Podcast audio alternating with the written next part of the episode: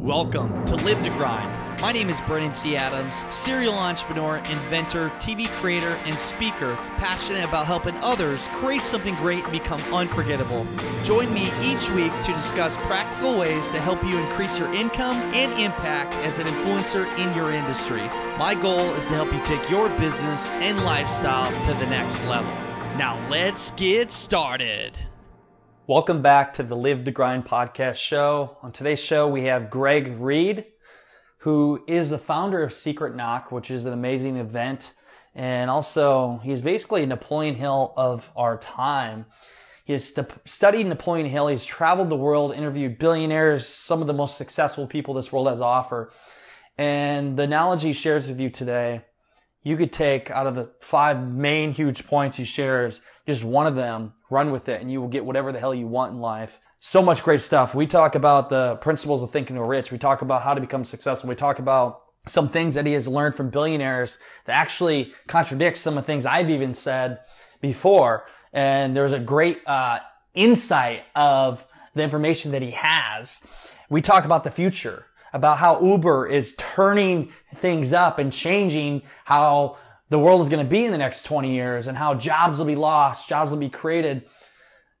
This is full of value. Like I literally, like my mind is blown and your mind's going to be blown too. You are going to love this show. It's a must listen.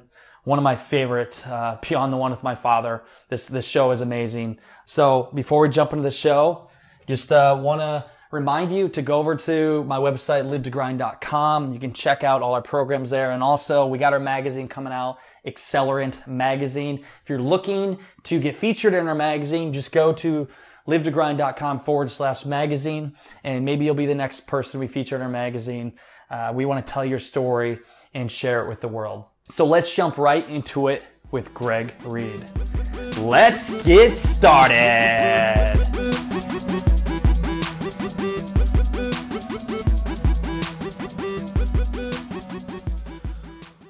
Welcome back to the Live to Grind podcast show. Today's show, we have the great Greg Reid. What is up, my man? I am still current. I'm not just great. Yay! Yeah! I'm a great granddad. Yeah, the crowd goes wild. You know, I got to tell everyone that's not is familiar with this cat's work.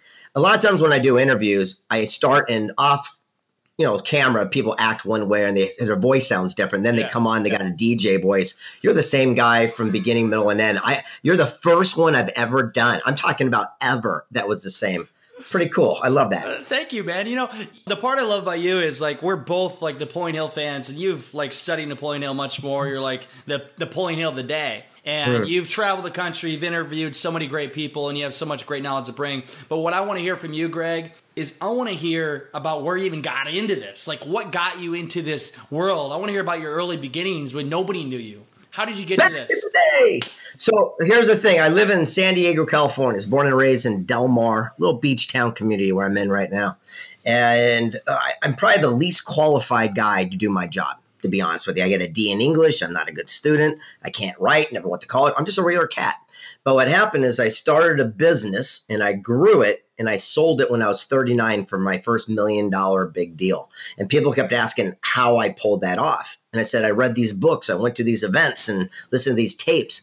And they asked me to go start speaking at a college. And then they started passing me around like a joint at a Grateful Dead concert. I mean, I kept going everywhere. And then finally someone said, you should write your own book. And I went, that's a great challenge.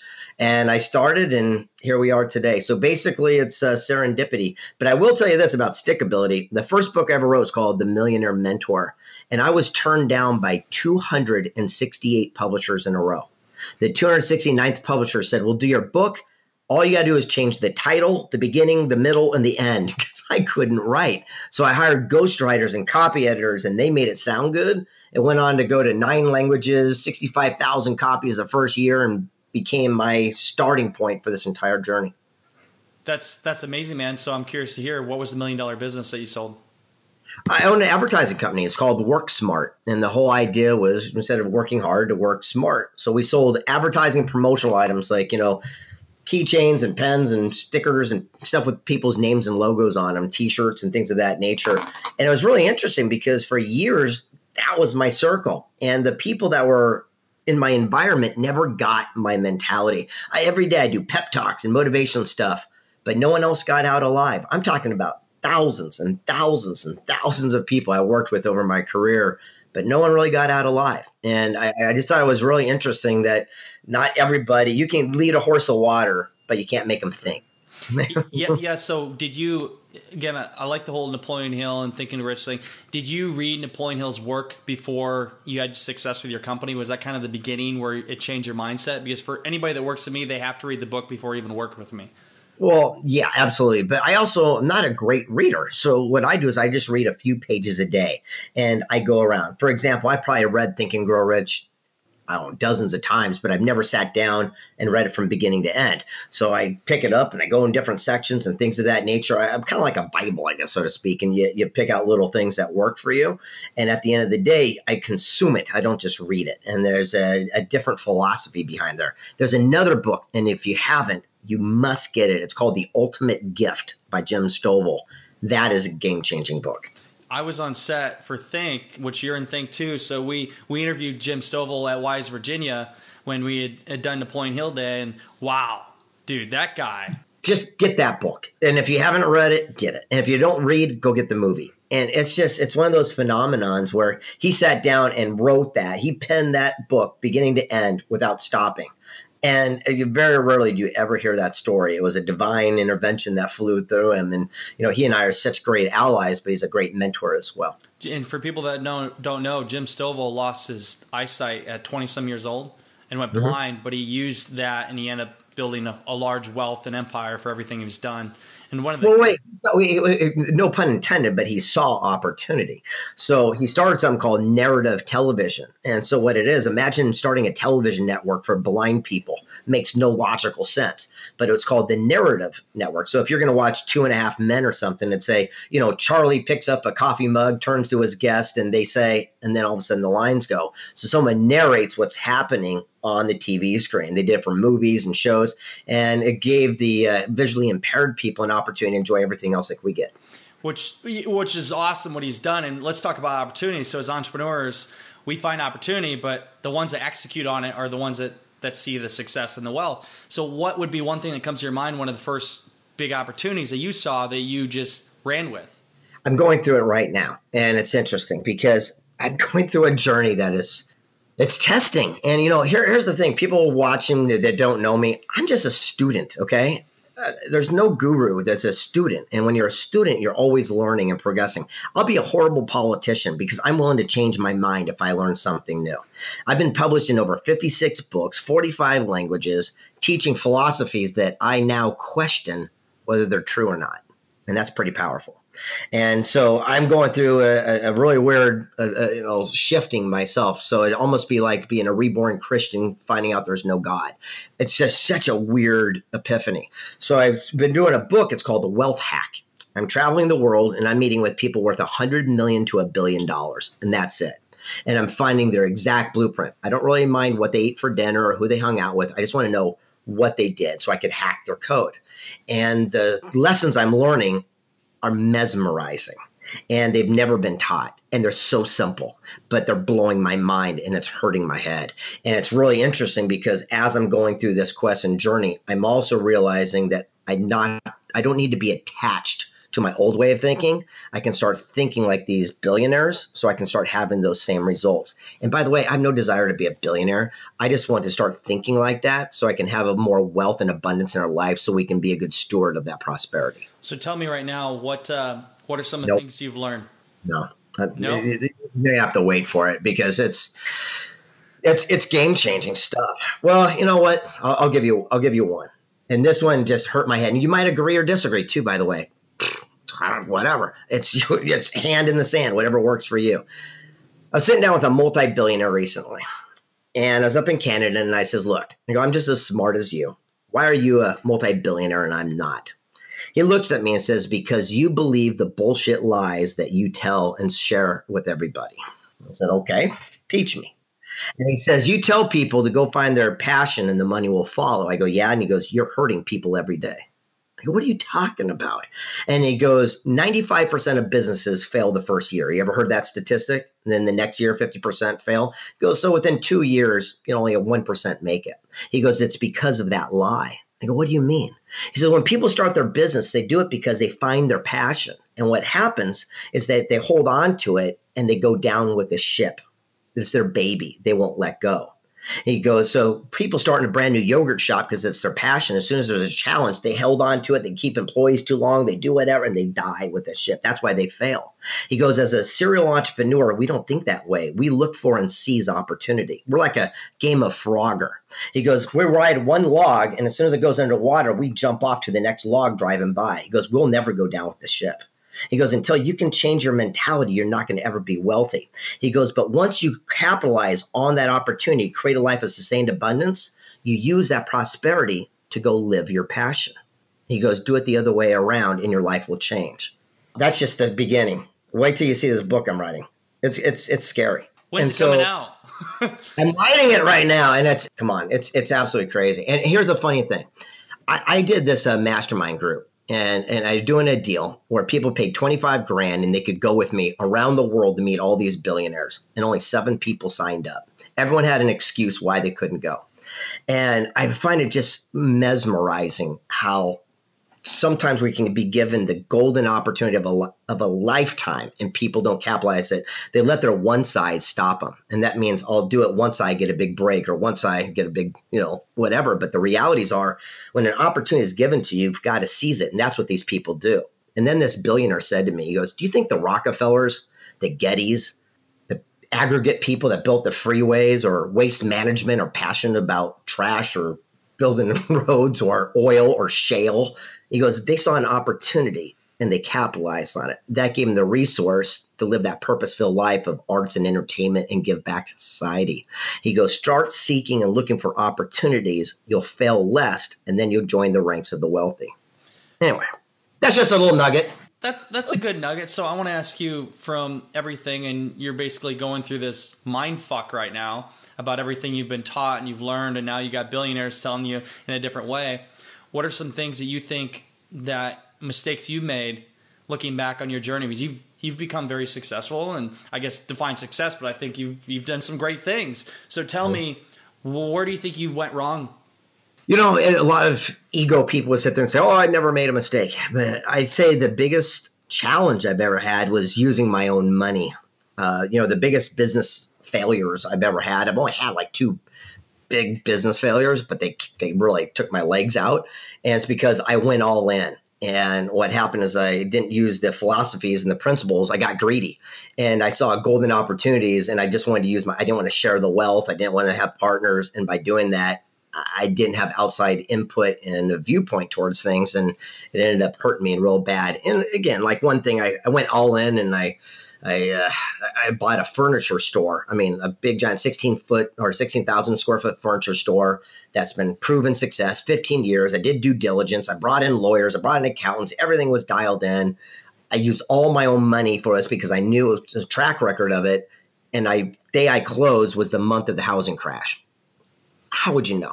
But the fact is that if I would have leveraged a little bit better, it wouldn't have taken me completely out.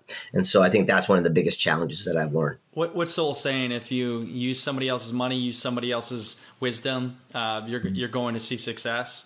And most successful, yeah, it gives you another viewpoint. Now, I think a lot of people that take other people's money and lose other people's money. I'm a good steward of prosperity and other people's money. Like that's again, my thing too. Like if I take money, I want to make sure you get 10x. Yeah, exactly. But I'll tell you one guy I interviewed, he's a billionaire. His name's Truett Cathy, founder of Chick-fil-A restaurants. And I remember he had this office that was just hard to explain how big and amazing it was. Top floor of this building. It was just stunning. Giant glass, crazy office. And he had one poster on the wall with like thumbtacks, like a Hello Kitty poster. I go, how could you have this makes no sense. And it was a picture of a mountain climber. I go, why? I go, I got to know why. And he goes, that's how I live my life. I go, what are you talking about? He goes, see, every entrepreneur wants to climb that mountain. They want to see the view from on top. And he goes, what they do is they get a running start. They go, and they start running up the hill. And as soon as they get halfway up, they slip and they fall down to their demise. That's that 95%. He goes, but see that mountain climber? they use something called a carabiner. And I go, what's that? He goes, well, they go up about 20 feet and they tie themselves off. And then they go up another 20 feet and tie themselves off. So when I make my mistake, which I'm guaranteed to do, I only go down 20 feet. He goes, entrepreneurs that are successful understand that simple principle. They don't always go all in on every endeavor. That's some great insight. So let's talk about the book, Think and Grow Rich. Let's talk about the principles, and we're going to assume everybody knows all the principles. I'm going to be two questions to this. First one is, if you were going to sum up Think and Grow Rich, what would be the number one thing you got out of it? Again, my thoughts are changing constantly on this. Before you got into this whole position, let's say a year ago, what did you get out of the book? Well, it's still the same. It's the biggest chapter of Think and Grow Rich, and people focus on it the least amount. It's called The Six Ghosts of Fear. And what's interesting is that he spent more time focusing on fear than anything else because he realized that fear is what holds us back, and it's all man-made fear. That's why right after Think and Grow Rich, he did Outwitting the Devil that sat on the back for 75 years. And the realities are that's what holds people, from great achievement. And back in the day, he wrote Fear of Poverty, Fear of Loss of Love, Fear of Old Age, Fear of Ill Health. And I don't believe those to be modern fears. I believe in, the 1920s, that was true because you only lived to be 40 years old. But in today's society, I don't know. I don't fear dying, and I don't fear losing love. I've been divorced a couple of times. I'm all right. And, so I'm in a different situation. So I think I've been modernizing these, with the Think and Grow Rich series and the Napoleon Hill Foundation, because his are so time tested and proven. I think they've just been adjusted a little bit. I think it's more like the fear of loss. Instead of loss of love, just the fear of loss, whatever that means to you, outweighs, the benefit of gain. And then I believe that the fear of the unknown is one of the most powerful things because we spend 90% of the time worrying about 10% that comes to fruition. But the greatest fear is the fear of criticism, the fear of judgment. And that's what sticks with me before, during, and after, because I realized that if I was walking down the street in Nebraska and I know no one in Nebraska, if I trip over a curb, the first thing I'm going to do is look up to see who saw me, even though I don't know anyone, because that's my instinct. We worry so much about what other people are thinking. And the funny thing is, no one's thinking about us. They're dealing with their own life issues. There's a coffee mug at Disneyland that says, what would you do if you couldn't fail? I think the modern twist of that is, what would you do if you didn't give a crap what other one thought? I mean, would you ask that person out on a date? Would you start that business? And that's the new mentality that we've got to adapt and adopt for us to go forward and create a life of sustained abundance. 100%. I love this conversation because it's hard to find other huge Think and Grow Richers. So for me, whatever the mind conceives and believes the mind achieves is a quote that every single day I say, which has changed my thought process. But also the big takeaway from the book is just don't stop. Never stop. And again, I keep going through these lessons. I'll give you an example. The first three words of, Think and Grow Rich, we've got thoughts are things, right? And Bob Proctor and I wrote this book through the Napoleon Hill Foundation. And we interviewed everyone from the founder of holistic medicine, JetBlue Airlines, Ugg Boots, Pictionary to, all these incredible people. But I don't think that thoughts are things anymore. I did, but I don't think it is. I think it's thoughts backed by massive actions become things. Because once we sat down with, neurologists and these people that are studying the brain, we realized there's 64,000 thoughts a day. And fortunately, majority of them are ANTs, automatic negative thoughts. And so thoughts are not things, but it's thoughts backed by action. If thoughts were things, I'd be a slice of pizza right now. Hey, look at this. Don Green from the Napoleon Hill Foundation is calling me right now. Tell Don what's up. There it is, small little world, right? Yeah. And so it's thoughts backed by action become things. Again, if I was a slice of pizza, or when we're done with this, I go to Luigi's and buy a slice of pizza. That thought created a desire, which created an action, which created me doing it. And that's for us to understand that we're in control of those thoughts and our actions. So I'm going to ask you something because I just want to know this and see your side points. Outwitting the Devil is a great book. One of the things I'm starting to think about this, and people of any religion right now, whatever, I mean, I'm just going to say this because I want to say it. So it almost what I got out of it is, if you believe that there is a God that you believe in, maybe that's where your thoughts go and that's what's a reality. But other people believe other things. So in reality, what do we know that's real? We don't, because we know what's been taught to us over time. But I believe whatever you consume your mind with is what becomes your own reality. So if you're looking at religion, if you're believing in the devil, if you're believing in God or whatever you believe in, in my mind, again, I maybe watch how I say this, whatever you consume your mind on and what you think is real becomes your own reality. Yeah. Well, I'll sum it up. All we know is all we know. Exactly. I'll leave it at that. And we understand that because it's with the whole mind thing. It's powerful.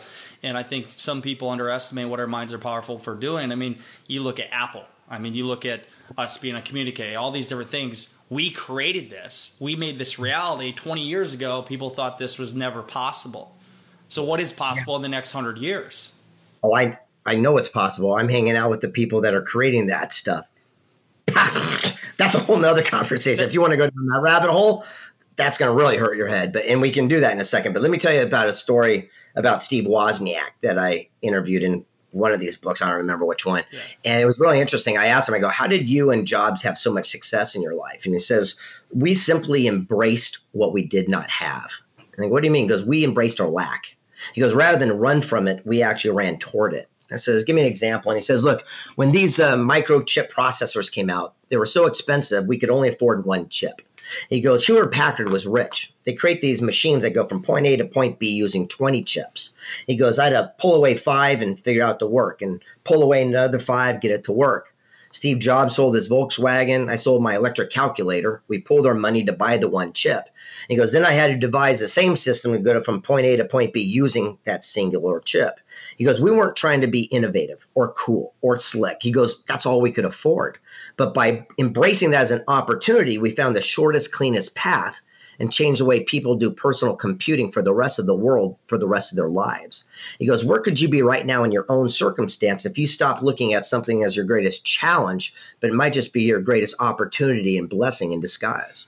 So on that point, where do you see our future in the next? I want to know this because I want the audience to hear this. What do you envision? Where will we be in 50 years? What is your vision? Because I have my own vision. Where's your vision?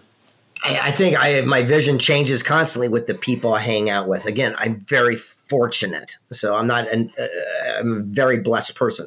So I'm hanging out with futurists, the Peter Diamandises, and all the people that are doing things to change the way we look at things. And one of them, whether people like him or not, or agree with him or not, Walter O'Brien, the person behind the TV show for ABC called Scorpion. And it's interesting, 197 IQ and, incredible guy. But you sit down with some of these people and over dinner and your brain really literally blows. And here's what he is saying. And if you Google it and start researching it, you'll find that it's pretty much already happening.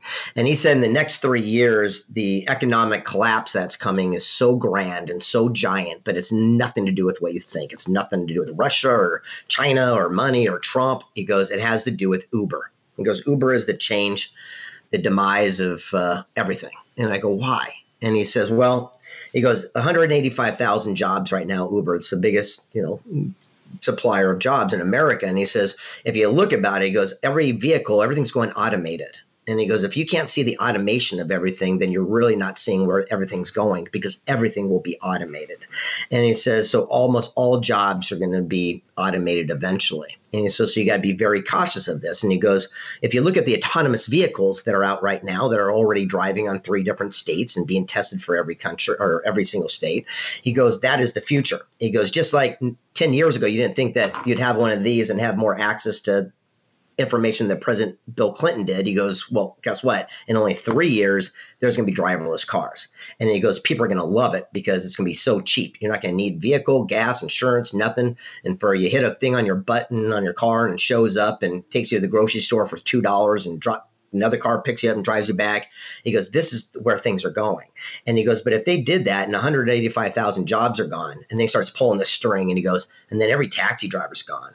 He goes, and then you don't need gas stations. And then there's no car dealers. And then you don't need auto insurance. And he goes, then every high rise that you see when you fly over downtown, every big building has got a parking structure that's unnecessary. That means that 50% of the land value gets cut in half instantaneously. And he starts pulling this string and he goes, this is going to be the adjustment, all based on Uber. And so I disputed it and every day, if I could open up a screen, send it to you, he sends me new things saying, well, here you go, here you go, here you go. And sure enough, it looks like it's going that way. But it's really interesting. So basically understand this, a quarterback in football never throws the ball where a wide receiver is standing. They throw it downfield and let him run to it.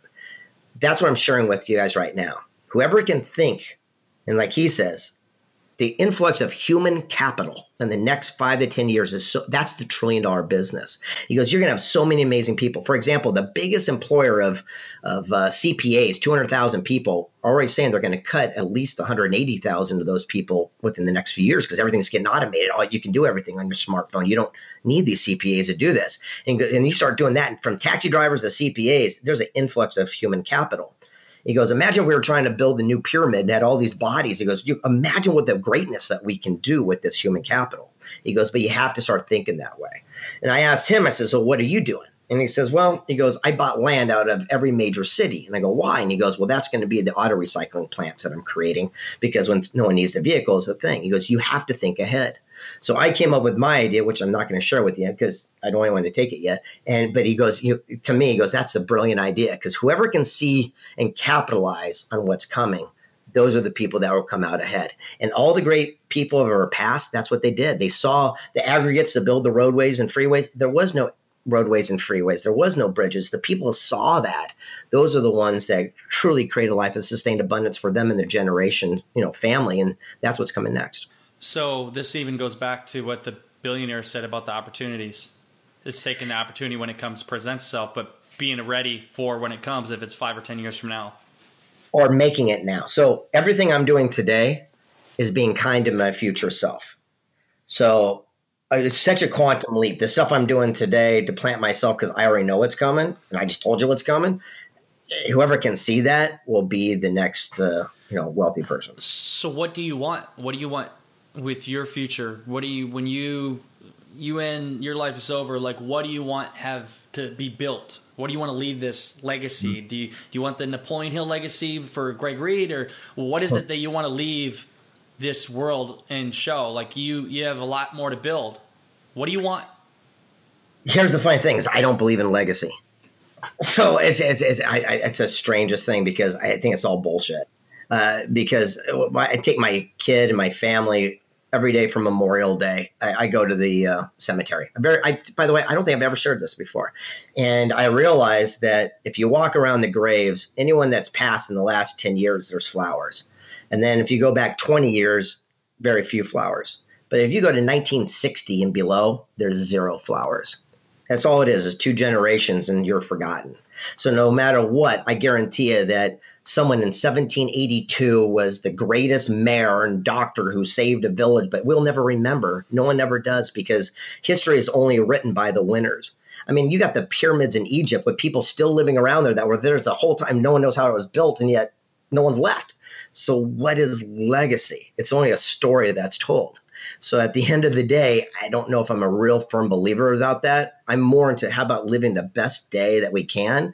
And then on your deathbed, go, yeah, I left it on the field. I did it all. And people always say, what's next? I'm doing what's next. That's what's the cool thing is like April, we're filming my first major feature film. Everything that comes to my head, I just go do. Win, succeed, fail, it's irrelevant. I'm going to do it. I will never look back and say, I wish I would have.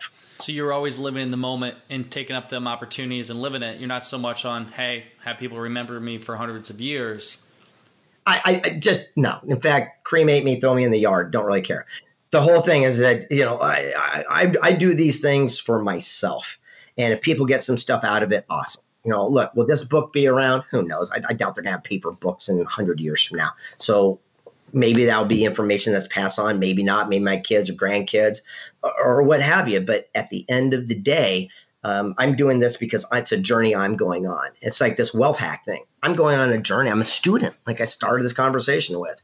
And so as I'm going on it, I just like to take people along that quest because I'm 29 years sober. I don't drink, smoke, use drugs. And the one thing they have is called progress, not perfection. And that's how I live my life. It's just always a state of progress. You're never there. So just enjoy the ride. Have the greatest time you can. And look back and say, man, I gave it all I had. I love it, man. What's one goal? like you are out to get, it's something you haven't done yet in your life. I mean, you've done a lot. Yes, no, the movie. It's so funny. In one of these books, I think it was Stickability. Yeah, this one here. Think and Grow Rich, Stickability. I was interviewing Frank Shankwitz, founder of Make-A-Wish Foundation. And we were getting up. I was done, and I was taking off my microphones. And I look at him, and I go, hey, by the way, Frank, I go, I got to ask you. I go, what was your wish? He goes, what are you talking about? I go, well, what did you ask for? And he goes, no one ever asked me. I go, no one ever asked you what your wish was? I go, whatever it is, I'm your genie. I go, I'm going to grant your wish. And he says, I just want my story to be told so my grandkids know I did something cool. I go, well, sign over your life rights. I'm going to make it into a major feature film. The only problem is I've never made a feature film. He trusted me, signed it over, and now in April we start filming. In fact, we're doing a small campaign to raise dough for people who want to be part of this. But what's really cool about it is I went to a town where he lives, where all this kind of came to be, in Prescott, Arizona. And we got the city council and the mayor and everyone to donate the buildings and roadways and freeways and people and cars. And so the whole hook is going to be how an entire city comes out to grant the wish of the founder of Make-A-Wish. And it's just an amazing journey. I mean, what a great story. He's a great guy. I mean, we just spoke at Epic Mastermind Experience, and just a great story. So anybody, any way I can help you, let me know. Because that guy is like, how many wishes has he granted? Well, so it's so funny. People don't know that he was just a cop. And so a year and a half into the beat, a poor kid was dying of leukemia and had a wish to be a cop. So he was the guy who actually granted this wish. And when he passed away, he said, boy, at least we made this boy's dream come true before he left the earth, and said, boy, if we did it for him, maybe we could do it for others, and started this nonprofit. A year and a half later, turned it over to the foundation, which it is today, and grew it to the juggernaut. And so he remained a cop for all these years, never took a penny from Make-A-Wish. And so he's just the guy who planted the seed. And so it's really interesting is they'll talk about doing something and leaving a legacy. Now, in 100 years or 200 years or 1,000 years, will the Make-A-Wish Foundation be around? I don't know. But I will say this, the guy has left an indelible mark in our lives today. So this interview has been very interesting and fun. Yeah, you and I could talk all day. I mean, you've interviewed hundreds of successful people, and I'm excited to get that book and get more answers out of you about the billionaires, because that does interest me. I mean, because my mind, I'm always – so my thing is I'm open. And I don't know what I don't know, and I only know what the past has told me. And Napoleon Hill has been so far from the years of study to be the truest. And any book, and even my own books, have basically been back to the foundation of what Napoleon Hill has created and learned. So I'm open to many things. I mean, I do have my own beliefs, but they continue to change, whether it be religion or what's possible or the technology or anything. And people are willing to that. So again, the thing of Think and Grow Rich, the reason why it's so time tested is because based on 17 principles. Those principles are still alive today as they were 100 years ago. What Don Green says, if you jumped out of a building 100 years ago, you'd splat the same way as today. Those principles of physics don't change. So what he did is share the principles for personal achievement that will stand forever, test of time. Yes. The medium might change. You know, they didn't have an internet and, whatever back in the day. But, the principles still stay the same. Exactly. So everybody go read Think and Grow Rich by Napoleon Hill. Outwitting the Devil if you want to take it to the next step. Wait, 3 feet from gold. 3 feet from gold. Stickability. Things. Napoleon Hill's Road to Riches. Get it all. And your next book, what's it going to be called again?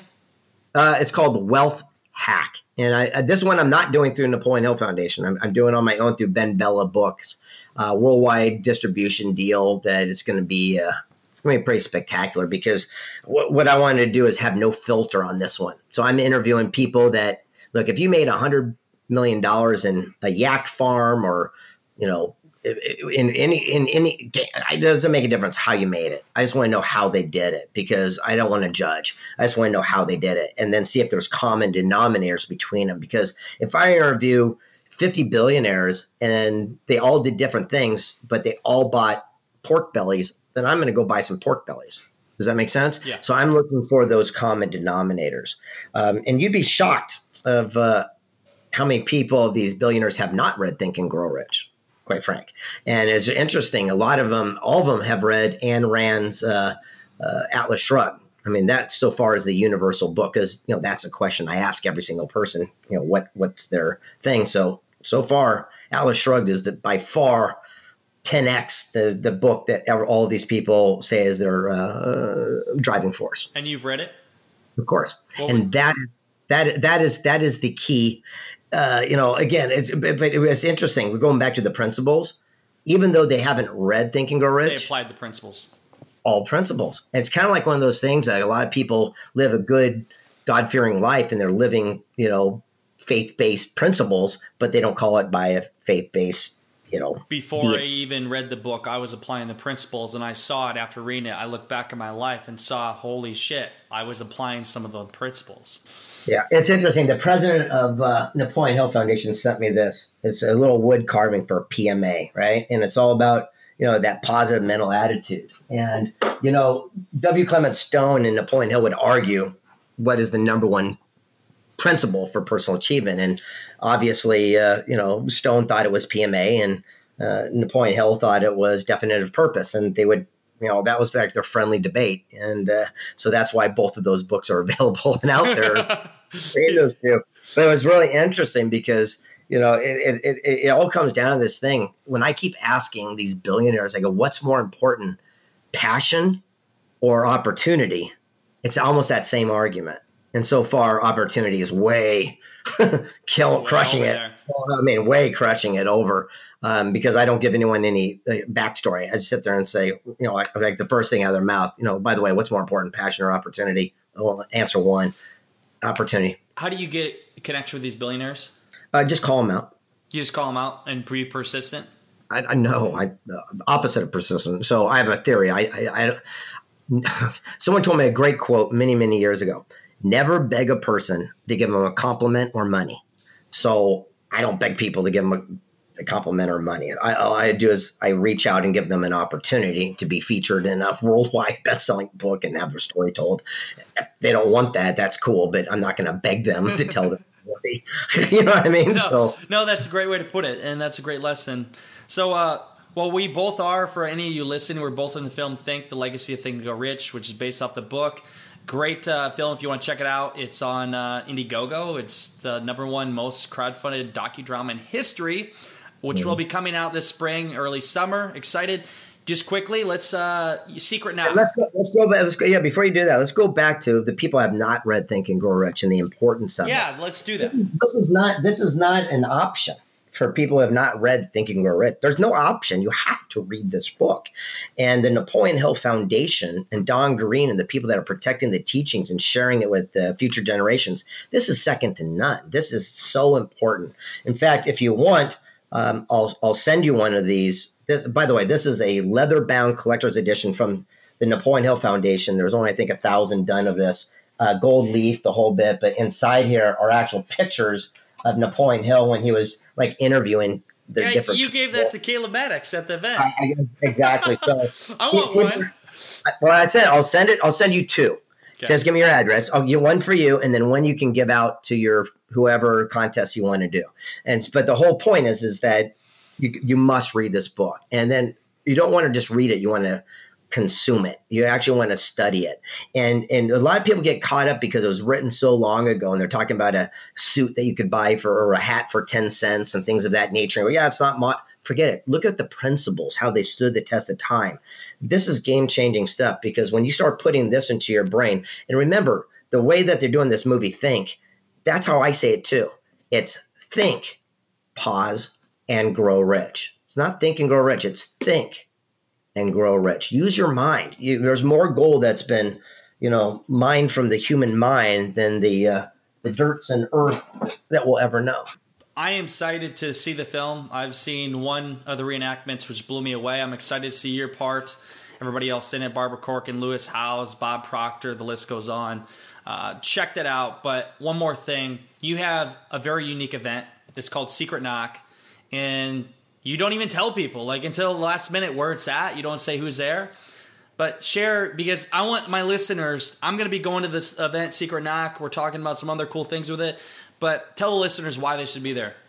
Okay, so here's my job. My job is full-time as I travel around the world. I meet the most powerful, influential people, and I tell their story in book and film. Folks will come up to me and say, how do I meet your friends? And so it started with 12 people in my living room, where I brought a couple people I interviewed to hang out with my friends. And it grew and grew and grew. And this year for 2017, we hit an Inc.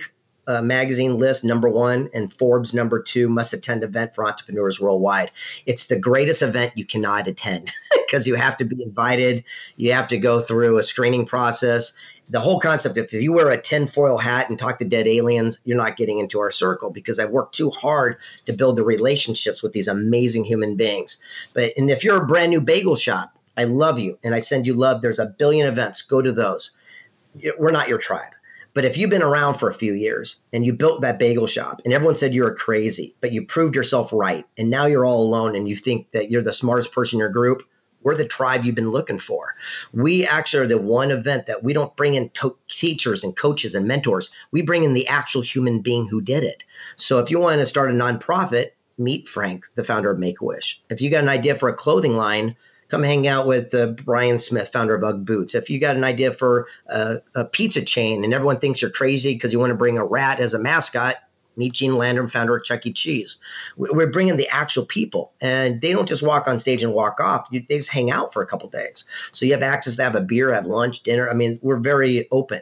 So that's why we're very careful who we bring. So what you do is you go to secretknock.co. We left the M off, so secretknock.co, or just Google it, and fill out an application and say you heard it here on this webcast, and that way I already know you're already pre-qualified. And so the whole idea is that'll cut you to the front of the line. But if you just fill it out arbitrarily, you're going to have to go through a long process. So make sure you say, hey, by the way, I heard it here. That's what it is. And by the way, it's $3,000 to go, and we will not tell you where it is or who's going to be there, the whole lineup. It's just the way it is. About a month before, we'll send an email saying, hey, here's the private location. You're not allowed to share it with anybody. And then when you show up, your mind will be. I'm excited. I'm looking forward to it, man. How can people connect with you personally if they want to just follow some of your stuff?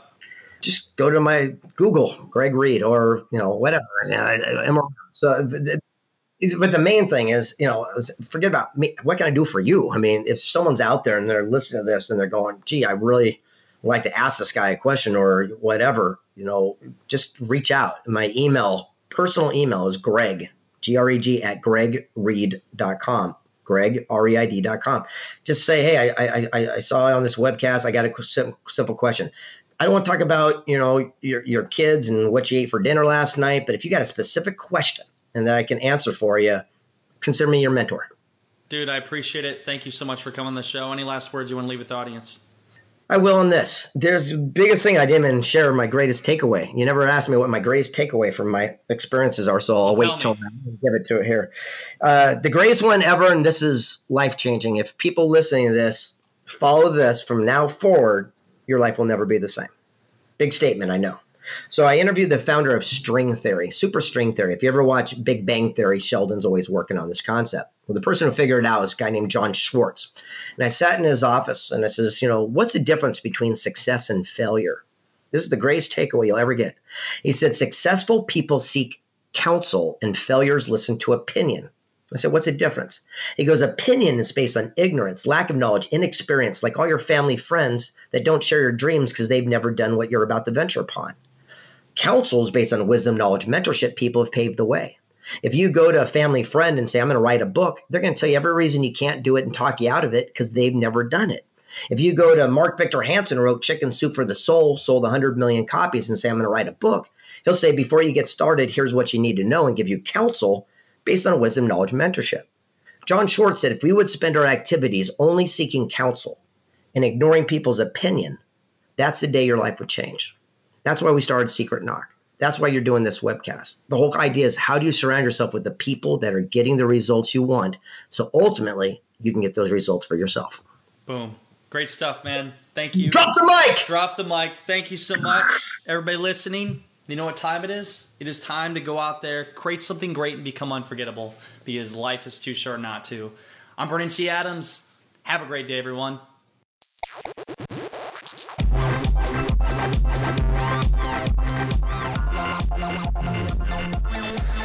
Wow. Well, how do you guys like that? That was something. That was a show and a half. The knowledge you take from that seriously, like, reach out to him. Like, he gave you his email. You better reach out to the guy if you want insight. If you ever want to reach out to me, Brandon@BrandonTAdams.com, reach out. Send me some ideas. Like, you got to take advantage of the situation where people that have already achieved what you want to achieve, learn from them. They've paved the highway. Learn how they did it. Don't ask somebody that hasn't done it before. Ask somebody who's already achieved it. The one great thing, he said, if you want to become an Amazon bestseller or become a New York Times bestseller, go to somebody who's done it. Learn from them. If you want to become a billionaire, learn from the billionaire. I'm all about finding somebody who's already achieved what you want to achieve, following their footsteps, and learn from them. This show is amazing. Highly suggest you check out his event, Secret Knock. All the notes, everything else at BrandonTAdams.com. All the details, all the things we talked about on the show, and links to everything else. Check that out. And again, if you haven't heard yet, we have our show, Live to Grind, my own TV show coming out. We're filming and we're creating something awesome. You get to see behind the scenes of my life with the people we work with and on a regular basis, and we're bringing that to you. So you can find that all at live2grind.com. And that is it for today's show, everybody. Go out there, create something great, and become unforgettable, because life is too short not to. I'm Brendan C. Adams. Have a great day, everyone.